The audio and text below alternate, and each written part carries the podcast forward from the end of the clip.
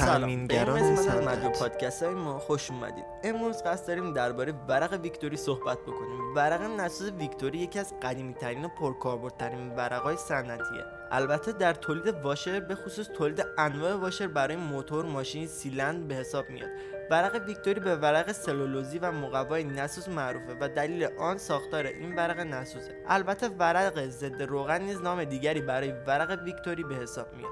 ساختار ورق ویکتوری متشکل از الیاف سلولوزی می باشه این الیاف با چگالی بسیار مطلوبی در کنار یکدیگر قرار گرفته شده و این چگالی سبب پدید آمدن ویژگی های بسیار زیادی در ورق ویکتوری شده.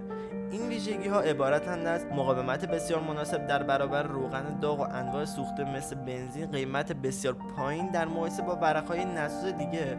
مقاومت در برابر گازهای خورنده مقاومت در برابر اشعه های X مادون قرمز مقاومت در برابر نور و گرما. و این محصول تحمل دمایی 120 درجه سانتیگراد داره. و 200 درجه سانتیگراد به صورت غیر مستقیم ما می‌تونه تحمل کنه. های ویکتوری دارای کاربردهای بسیار فراوانی هم هستند که در صنعت باعث میشه کاربرد بسیاری داشته باشه. مثل آببندی بسیار مناسب انواع پمپ شفت. درز مخازن صنعتی در اکثر پالایشگاه ها نیروگاه ها مخازن انواع سوخت و جایگاه های سوخت مناسب ترین گزینه برای تولید واشر در صنایع ماشینالات صنعتی همچنین خودروسازی و مکانیکی است.